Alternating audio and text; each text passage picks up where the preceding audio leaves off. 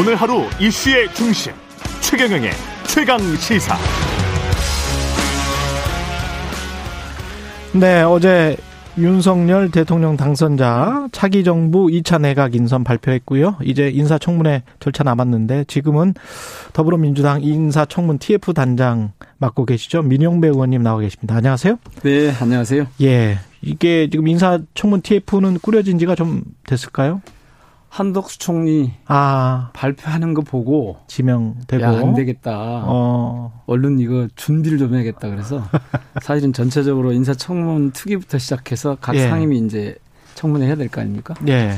그걸 전체적으로 좀 방향 잡고 기조 잡고 음. 그리고 검증 기준이나 원칙 이런 거 좀 정리해서 공통적으로 좀 적용해 보자. 예. 그리고 상황 관리를 좀 해보자. 음. 이런 뜻으로 만든 거죠. 지난 예. 3일이었죠. 예. 그래서 첫 저희들이 그 보고서를 7일 음. 저희 정책조정 원내 정책조정회의에서 그때 했고 그 조정회의가 바로 끝나고 나서 음. 저희들이 발표를 했죠. 예.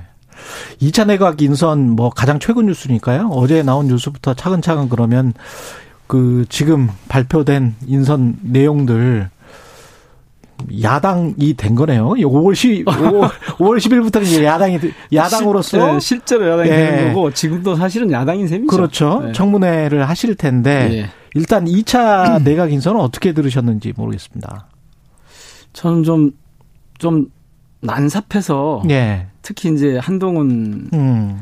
그 연수원 부원장이 법무장관으로 이렇게 예. 파격이니 뭐 깜짝이니 이런 발탁 얘기를 하던데 저는 딱 즉자적으로 정서적으로는 헉 하고 숨이 좀 막혔고요. 어. 전체적으로 이제 2차까지 보고 나서 그 다음에 아, 이 인사는 이거 윤석열 씨- 윤석열식 밀어붙이기구나. 음. 그 특수부 검사할 때 하던 것처럼 그냥 밀어붙이는 거냐. 그리고 마지막으로는 좀 오싹하고 무서운 생각이 좀 들었어요. 어떤 측면에서요? 어, 생각해 보세요. 이 한동훈 그 법무장관 후보자 때문인데 음. 이 정치 보복이나 특히 우리가 극단적인 검찰 국가화가 진행될 것 같다라는 그런 어떤 음. 그래서 어 웬만한 사건이 있으면 이 검찰 주도하는 그래서 사람들이 되게 고통스러워지는 한동훈 후보는 보니 후보자는 보니까 국민들의 고통을 들어주기 위해서 뭐 검찰이 수사권을 계속 갖고 있어야 된다고 그렇게 표현을 하는데 그 네. 거꾸로거든요 완전히 검찰이 그동안 그런 걸 해왔기 때문에 수사권을 좀 줄이려고 하는 것이 지금 이번 그거였어요. 그래서 아 이렇게 가서 검찰 국가화 혹은 검찰 쿠데타가 이거 완성되어 가는구나 이런 음. 느낌이 들어서 저는 좀 오싹한 그런 느낌이 좀 들었어요. 근데 방- 정서적으로는 그- 예. 그랬고 예. 이제 이성적으로 보면 어 약속을 안 지키겠네. 뭐 약속이라면? 그러니까 인 공동 정부를 구성하자고 했지 않습니까? 아, 예. 그랬는데 국민 의힘하고 국민의당이 당, 공동 예. 정부를 구성하자고 해서 안철수 단일화하고 이렇게 했는데 음. 전혀 반영이 안 되더라고요. 예. 그러니까 이건 독주 내지는 폭주가 예상된다. 음. 이런 생각이 확 오더라고요. 저는 그랬습니다. 아까 그 권성동 의원, 권성동 원내대표 이야기는 제가 좀 깜짝 놀랐던 거는 저는 당론을 채택하고 민주당이 네. 그 이른바 검수완박 검찰의 수사권 폐지에 관한 당론을 채택한 다음에 그 반발심의 결정을 했을까 이렇게 생각을 했었는데 그게 아니라 미리 결정해뒀다고. 그의 그러던데. 당선인 뭐 인수위 초기 때 이미 결정을 했다는 거는 이게 어떤 의미인지 저는 말은 그렇게 하지만 음. 되게 이제 조금 죄송한 표현인데 국민의힘 쪽에서 나오는 얘기를 들어보면 예. 저희 입장에서 볼 때는 거의 거짓말이 일색이에요. 그러니까 진실에 부합하는 얘기가 별로 없어요. 예. 그러니까 그거는 저는 이미 고민을 했으리라고 봅니다. 아마도 정권이 이를테면 정권 교체가 돼버렸기 때문에 예. 민주당이 검찰에서 수사권을 떼낼 것이다. 음. 그리고 지금 아까 그러시던데 뭐 칼을 장재원 실장이 그랬다 고 그러죠. 음. 칼을 빼앗, 아, 빼앗고 펜을 쥐어줬다 그러는데 아니 제가 보기엔 칼을 빼앗고 총을 쥐어준 거예요.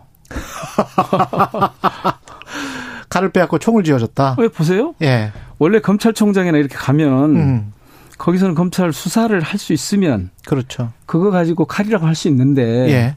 이걸 빼앗아 우리 이제 이걸 박탈을 시키면 그러니까 음. 저희는 완박이란 말 안 쓰는데요. 검수 예. 완박이란 말안 그렇죠. 쓰는데 줄이면 확 줄이면 예. 그러면 사실은 실질적으로 수사를 못 하게 되잖아요. 예. 그런데 법무장관으로 가면 잘 음. 아시다시피 음. 특검법이 있잖아요. 그렇죠. 거기에 법무장관은 필요하다고 인정하면 언제든 특검을 상설 특검으로 운영할 수가 있어요. 어. 그리고 그거를 누가 결정하냐? 대통령이 결정을 해요. 음. 그러니까 훨씬 더 센 무기를 지닌 거죠. 음. 그리고 이제 이게 정치적으로 보면 저는 그 조금 전에도 뭐 그런 얘기가 좀 나오는 것 같던데 예. 후계자 키우나 이런 느낌도 있더라고요. 후계자 키우나. 네. 근데 정치적으로 보면 어떻습니까? 검찰이 검찰이 신뢰를 얻기 위해서는 검찰의 자체적인 혁신이나 뭐 죽은 권력, 산 권력 그런 이야기 하지 않습니까? 그러면 지금 현재 시점에 대선 때 나왔던 많은 의혹들 대장동이건 김희경, 김혜경 법인카드건 또는 음. 김건희 뭐 주가 조작 의혹 사건이건 고발 고발 사주 의혹이건 간에 만약에 다 공정하게 계속 다 한다면 민주당은 그러면 검찰을 인정하실 수 있을까요? 아니 제대로만 한다면 제대로만 한다면 제대로만 한다면 어. 그러니까 어. 저희가 검찰의 수사권을 문제 삼는 건 예. 자꾸 조작을 한단 말이에요. 조작을 한다. 예. 어떤 거는 키우고 거죠. 어떤 거는 죽인다. 그렇죠. 아니 심지어는 아니 당사자가 지금 이번에 법무장관 후보가 된 거 아니에요. 그래서 음. 저희들이 경악하는 거죠. 그 세상에 말이 됩니까? 이걸 못 풀어서 예. 비밀번호 비밀번호 휴대폰 비밀번호를 수사를 못했다는 게 말이 풀어서. 됩니까? 대한민국 검찰이 그렇게 수사력이 좋다고 계속 강조하는 대한민국 검찰이 음. 이건 그냥 봐주기죠. 그냥 묻는 거죠. 음. 그러면 이렇게 해놓고 진실이 뭔지 모르는 상태에서 어떻게 예. 하겠어요? 그런 검찰 을 어떻게 믿겠어요? 음. 그래서 별도의 수사기관을 만들자는 건데 예. 시간이 없으니 예. 우선 아니 별도의 수사기관을 만들려면 그건 정부하고 협의가 돼야 되는 일이잖아요. 음.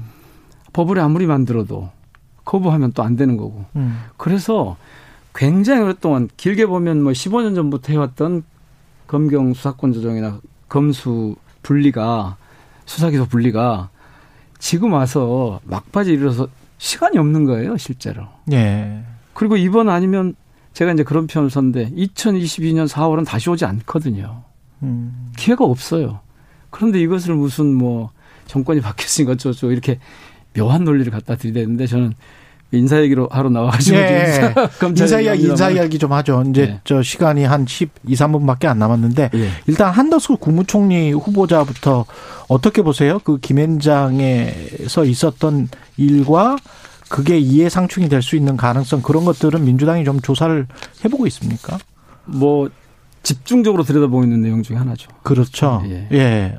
그래서 저희들이 이제 그동안 그 문재인 정부의 7대 인사검증 기준이 있었지 않습니까? 예. 이건 공직 윤리에 관한 거죠. 음. 공직 역량은 직무 역량은 나도 공직 윤리에 관한 건데 근래 시대 상황에서 보면 가장 먼저 추가해야 될 게 이 이해충돌 부분이에요. 그렇죠. 그 이해충돌 부분인데 딱 지금 보면 크게 두 가지가 있는데 하나는 그 고액 고문료하고 또 음. 하나는 음. 임대료죠. 예.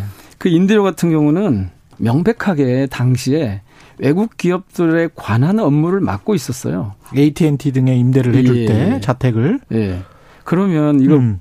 그 부동산에 맡기니까 그랬다고 그러는데 아니 부동산에서 얘기해야죠. 내가 지금 이런 일을 하고 있으니까 이런 조건은 받지 말아주고 발생이 생기지 않을 이런 이해 충돌이 생기지 않을 내 공직자로서 좀좀 걸린다 이렇게 음. 얘기해 줘야 되는 거 아닙니까? 그리고 음. 그게 지금 우연히 그렇게 됐다고 그러는데 그 말은 이런 말하고 비슷한 거죠. 윤석열 당선인이 아버 지 붙인 그 집을 예. 화천대유 대주주가 누나를 통해 사줬다. 이거 굉장히 우연이라고 하잖아요. 그렇죠. 이거 우연일까요? 지금 정도 되면 검찰이 사실은 음. 가령 정호영 후보자 같은 경우에 예. 옛날 조국 장관식으로 하자면 정호영 보건복지부 장관 후보자 예, 지금 정도면 한동훈도 마찬가지고요. 음. 지금 정도면 얼른 압수수색 해가지고 수사 다시 해야 돼요. 시작해야 돼요. 그때가 언제였습니까? 그때 보면 대통령 인사권을 행사하고 있고. 예. 그런데 국회가 인사청문회를 들어가려고 하는데. 그렇죠. 행정기관인 검찰이 나서가지고.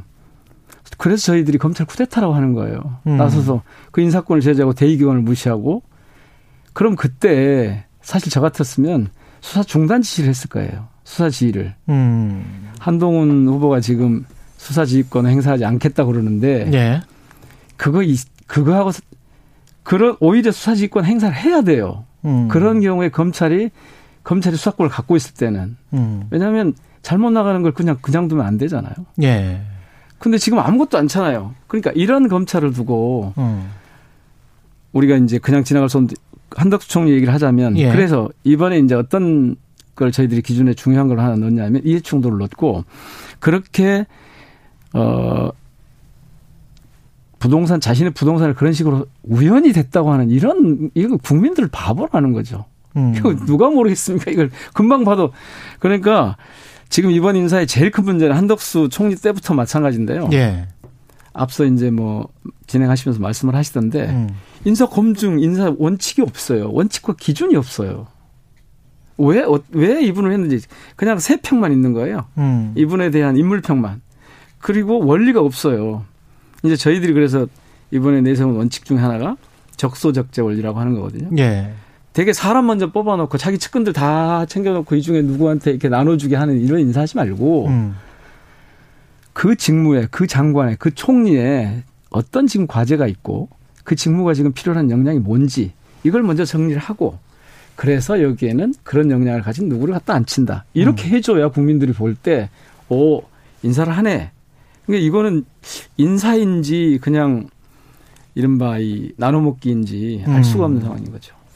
그 정호영 보건복지부 장관 후보자 같은 경우 지금 잠깐 말씀을 해줬습니다마는 이게 딸 아들이 경북대 의대로 편입하는 과정에서 다 병원 고위직에 있었고 병원장이었고 그러니까 이랬단 그 정도 말이죠. 되면 지금쯤은 예. 옛날에 윤석열 당선인이 검찰을 있을 한동훈 수사하던 식으로 하자면 지금 압수수색 해야 된다니까요?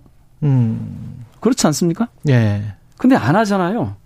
이렇게 검찰이 선택적으로 수사를 하고 기소를 하는데 음. 그 검찰을 그냥 그대로 두자고 하는 게 말이 됩니까? 예. 그리고 그 칼럼이나 글이나 말에 대한 논란들도 좀 있는데 이창량 그 산업자원부 장관 후보자 같은 경우에 출산 기피 부담금 출산 기피 부담금 예. 혁신학교는 국민을 바보화하는 거다. 음. 그 다음에 전두환 그, 그 물가 정책을 성공 사례로 독재 어. 칼럼, 그러니까 독재 옹호 칼럼 예. 수도 없더라고요. 거기다가 어. 예. 이거는 그냥 자기 생각이니까 설령 또 이런 생각을 가질 수 있다고 음. 하자고요. 잘 아시는 것처럼 사회 이사로만 8억을 받았어요. 예. 세계 기업에서. 예. 국민 상식에 부합합니까? 공정합니까? 음. 능력하고 이게 어떻게 연결될지 모르겠습니다만은. 음. 그러니까 인사 원칙을 세워놓지 않고 있기 때문에 제가 보기엔 지금 거의 그 참사의 늪으로 지금 빠져들고 있는데 저희들한테 발목 잡기 한다고 그러잖아요. 예. 이런 경우는 정말 발목 안 잡아주면 망합니다. 음. 그런데 그 상황에서 지난 뭐 지난 정부는 아니죠. 지금 문재인 정부 때 예. 야당에서 반대를 해가지고 뭐 인사청문회 안이 채택이 못 됐지만 그냥 그 통과가 된 적이 있지 않습니까? 많죠. 예. 예. 그때 그, 런게 바로 발목 잡기였던 거죠. 예. 지금 같은 경우는 같은 일이 지금 되풀이 되리라고 보십니까? 어떻게 보세요? 저는 되풀이 될 것 같은데요. 되풀이 될 것 같다. 그때는 예. 트집 잡고 그야말로 발목 잡기였다면 음. 그 부정적인 의미에 음. 저희들은 늪에 빠지지 않도록 참사가 일어나지 않도록 예. 발목을 잡아둬야지 그나마 국정이 제대로 돌아갈 거다. 이런 관점에서 접근을 좀 해야 될 것 같습니다. 이 중에서 예. 딱한 사람만 뽑아라. 가장 문제가 있다. 물론 뭐 더 조사를 해보셔야 되겠지만 꼽는다면 누구실까요? 그것은 뭐 제 몫은 아닌 것 같은데요. 예. 한 세 분 정도가 제일 지금 좀 문제가 되는 것 같아요. 조금 음. 전에 말씀하셨던 정호영 복지부 음. 쪽에 그다음에 이창영 산업부 그리고 한동훈인데 예. 꼭한 사람만 꼽으면 한동훈이죠. 한동훈 음. 후보죠. 어떤 점에서 그렇습니까? 아 이거는 우리 사회의 이 질서 자체를 흐트러뜨릴 음. 가능성이 매우 높다고 봐요. 예. 대개 이제 정치인들이 봐보십시오. 아, 검찰만 하다가 1년도 되지 않아서 대통령 당선이 됐어요. 음. 그러면 어떻게든 이 자리를 유지해 가려면 거기에 필요한 권력 체계가 있어야 될 거예요. 예. 그런데 이 경우는 제가 보기에는 검찰 권력을 완전히 사유화하는 거거든요. 근데 검찰 권력이 사유화된다고 하는 것은 국가의 형사 처벌권, 형, 형사권을 음. 독점적으로 행사하는 거고 그게 사유화된다는 것은 대통령과 법무장관에 의해서 만약에 이분이 법무장관이 된다면 예. 검찰을 지배하면서 그리고 아까 말씀드린 무슨 그런 특별검사대 같은 그런 장치를 통해서 우리 사회를 전체적으로 자신들 그러니까 검찰 국가화를 통해서 저는 정말 그게 제일 우려가 되는 거예요. 음. 그래서 이분을 이렇게 하는 것은 저는 뭐 저 파격 인사라고 그러는데 파격 인사가 아니고 어 우리 사회 질서 그리고 특히 검찰권 내지는 이거를 사유화하는 권력을 사유하는 일종의 저격 인사 같은 것 같아요. 예. 파격이라고 하는 것은 어떤 틀이 있는데 그 음. 틀에서 상당히 벗어난 뭐 갑자기 젊은 층을 가지고 왔다거나 정치하고 좀 관계가 뭘뭘좀 거리가 있지만 이 정치권에서 무슨 일이 갑자기 이렇게 와서 그런 영향이 있을 것 같으니까 발탁하는 경우에 그게 발탁이고 파격이지 음. 이 경우는 아니죠 기획이죠 완전히. 음. 이게 지금 국민들이 어떻게 들을지는 모르겠습니다. 근데 이제 국민의 힘은 예. 이게 반대를 위한 반대다. 무조건적인 깎아내리기의 목적이 있는 것이 아닌지 의심스럽다. 아까 발목잡기 말씀을 하셨는데 예. 이렇게 이제 이야기를 하고 국정을 안정적으로 운영하기 위해서 좀 뭐 협치를 해줘야 되는 거 아니냐 뭐 이런 이야기도 있고요. 그러니까 국정을 안정적으로 운영하려면 예. 오히려 인사를 이렇게 음. 하면 안 되는 거죠. 제가 아까 말씀드린 것처럼 음. 이런 시기에 지금 이런 역량이 필요하고 이런 자질을 가진 분이 필요하니까 이런 예. 분을 모시겠다 이렇게 해야 되는 거잖아요. 예. 그리고 그것이 국민에 대한 기본적인 A죠, 존중이죠. 음. 그런데 자기에게 필요한 사람만 갖다 쓰고 있는 거예요. 제가 그래서 권력의 사유화라고 쓴 겁니다. 예.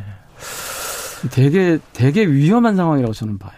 지금 저 정부조직법과 관련해서도 지금 여성가족부 폐지 공약이 있었기 때문에 그거는 뭐 조금 더 논의를 많이 논의를. 하지 않을까요? 아. 그리고 그것은 어쨌든 저희들이 예. 제어를 할 수가 있잖아요. 음, 국회에서 그럼 예. 정부조직법은 뭐 개정을 해야 되니까요. 예. 예. 그래서 그거는 뭐 자신들이 한다고 해도 이게 뭐 꼭 그렇게 진행되는 건 아닌데 음. 인사는 다르거든요. 예. 말씀하셨듯이 저희들이 아니라고 해도 음. 청문 보고서 채택하지 않아도 그냥 강행을 할 거거든요. 예. 저는 한동훈 장관 지금 저희가 철회 요구했잖아요. 예. 당에서 그냥 갈 것 같은데요. 음. 구체적 일정은 어떻게 됩니까? 청문회는 지금? 되게 15일 동안 예. 이내 청문 요청서가 오면 15일 동안에 청문회를 해서 예. 보고서를 이제 대통령한테 보내줘야 되는데 안 보내주면 대통령이 또 한 10일 정도 예. 보내달라고 다시 요청을 하게 돼 있습니다. 음. 그때까지 안 보내주면 이제 강행을 하는 거죠. 그렇군요. 강행을 할 수 있는 거죠. 마지막으로 그 검찰 수사권 폐지와 관련해서 한 가지만 한 가지만 더 예. 여쭤볼게요. 그러면 이 그, 지금 세간에서 언론에서 예상하는 대로 그냥 5월 3일이나 4일쯤에 문재인 정부, 문재인 대통령 임기 내에 처리하는 거는 어, 뭐 확실한 겁니까?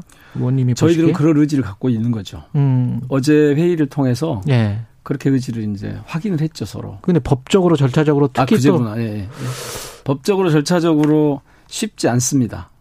뭐 박병석 뭐 국회의장의 또 동의가 있어야 될 것 같다는 생각도 들고요 언뜻 그런 것도 허들 중에 하나죠. 예. 그러니까 의장이 이걸 올려주지 않으면 그렇죠. 회의를 진행할 수가 없으니까. 본회의 예. 그렇죠. 근데 대개 의장이 그런 걸 그냥 독단적으로 음. 다수당의 의사와 상관없이 음. 더더구나 역사적으로 굉장히 중요한 전환점인데 예. 이런 시점에 그 회의를 무산시킨다? 음. 좀전 상상하기는 좀 어렵습니다. 음. 그럴 거라는 우려가 있지만 예. 저희 당 출신이기도 하고 예. 또 그분이 그렇게 정치에 대해서 이 정무적인 감각이 없는 분이 아닌데 음. 설마 그렇게까지 해서 이 사안을 음. 뭉개고 가려고 할까 음. 상황을 잘 아시는데 예. 그래서 뭐 그렇게 무모하게 하진 않으실 것 같은데. 알겠습니다. 예, 여기까지 하겠습니다. 예. 뭐 인사 얘기를 많이 해야 되는데 인사 얘기 못했네요. 뭐 마지막으로 덧붙이실 말씀 있으세요? 어 저는 예. 제발 그 윤석열 당선인이 음. 폭주를 하지 않았으면 좋겠습니다. 폭주하지 마, 네. 말았으면 좋겠다. 권력을 사유하지 않았으면 좋겠습니다. 음. 다 아시겠지만 권력은 일시적으로 국민으로부터 위임받은 것이고 그것을 행사하는 기간에도 늘 주권자들의 뜻을 존중해야 합니다. 그런데 지금처럼 굉장히 독단적인 진짜 특수부 검사가 무슨 사건 처리하듯 수사하듯 해나가는 이 방식은 아니라고 봅니다. 음. 그거는 자신에게도 불행해질 거고요. 저희들이 요즘 농담하는 것 중에 하나가 검수한박 검수한박 그렇게 얘기하는데 음. 그대로 두면 자신한테는 돌아오지 않을까? 음. 지금처럼 하고 있으면 예. 그래서 조금 진짜로 통합이나 협치 같은 것을 염두에 조금이라도 두고 있다면 지금으로 봐서는 거의 그런 게 없는 것 같은데 조금이라도 두고 있다면 잠깐 숨을 멈추고 음. 호흡을 멈추고 진지하게 상황을 한번 살펴보고 성찰해 봤으면 좋겠습니다. 알겠습니다. 고맙습니다. 예. 지금까지 민영배 더불어민주당 인사청문 TF 단장이었습니다. 고맙습니다. 고맙습니다.